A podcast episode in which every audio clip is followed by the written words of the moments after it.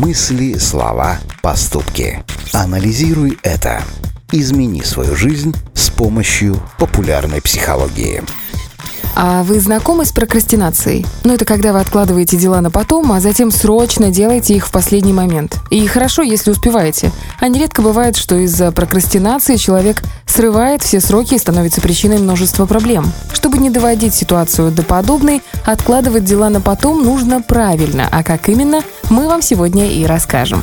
Анализируй это. Прежде всего, вам следует определить, относитесь ли вы к людям, которым не требуется много времени на выполнение задачи. Если вы всегда готовите презентацию за час до ответственной встречи и пишете диплом за две ночи, то наши советы вам не подходят. У вас и так будет все в порядке.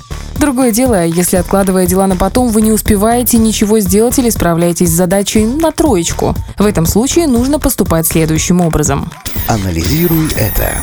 Прежде всего, четко определите время, на которое вы можете отложить свою работу. Дождитесь часа X и тогда беритесь за дело с утроенной силой, ведь вы не хотите сорвать все сроки. Если откладывание на потом вам не подходит и вы хотите начать заранее, то просто выделите на работу немного времени, ну скажем, 15 минут раз в 2 часа. Затем еще 15 минут, потом еще 15. Глядишь, и через несколько дней дело сдвинется с мертвой точки.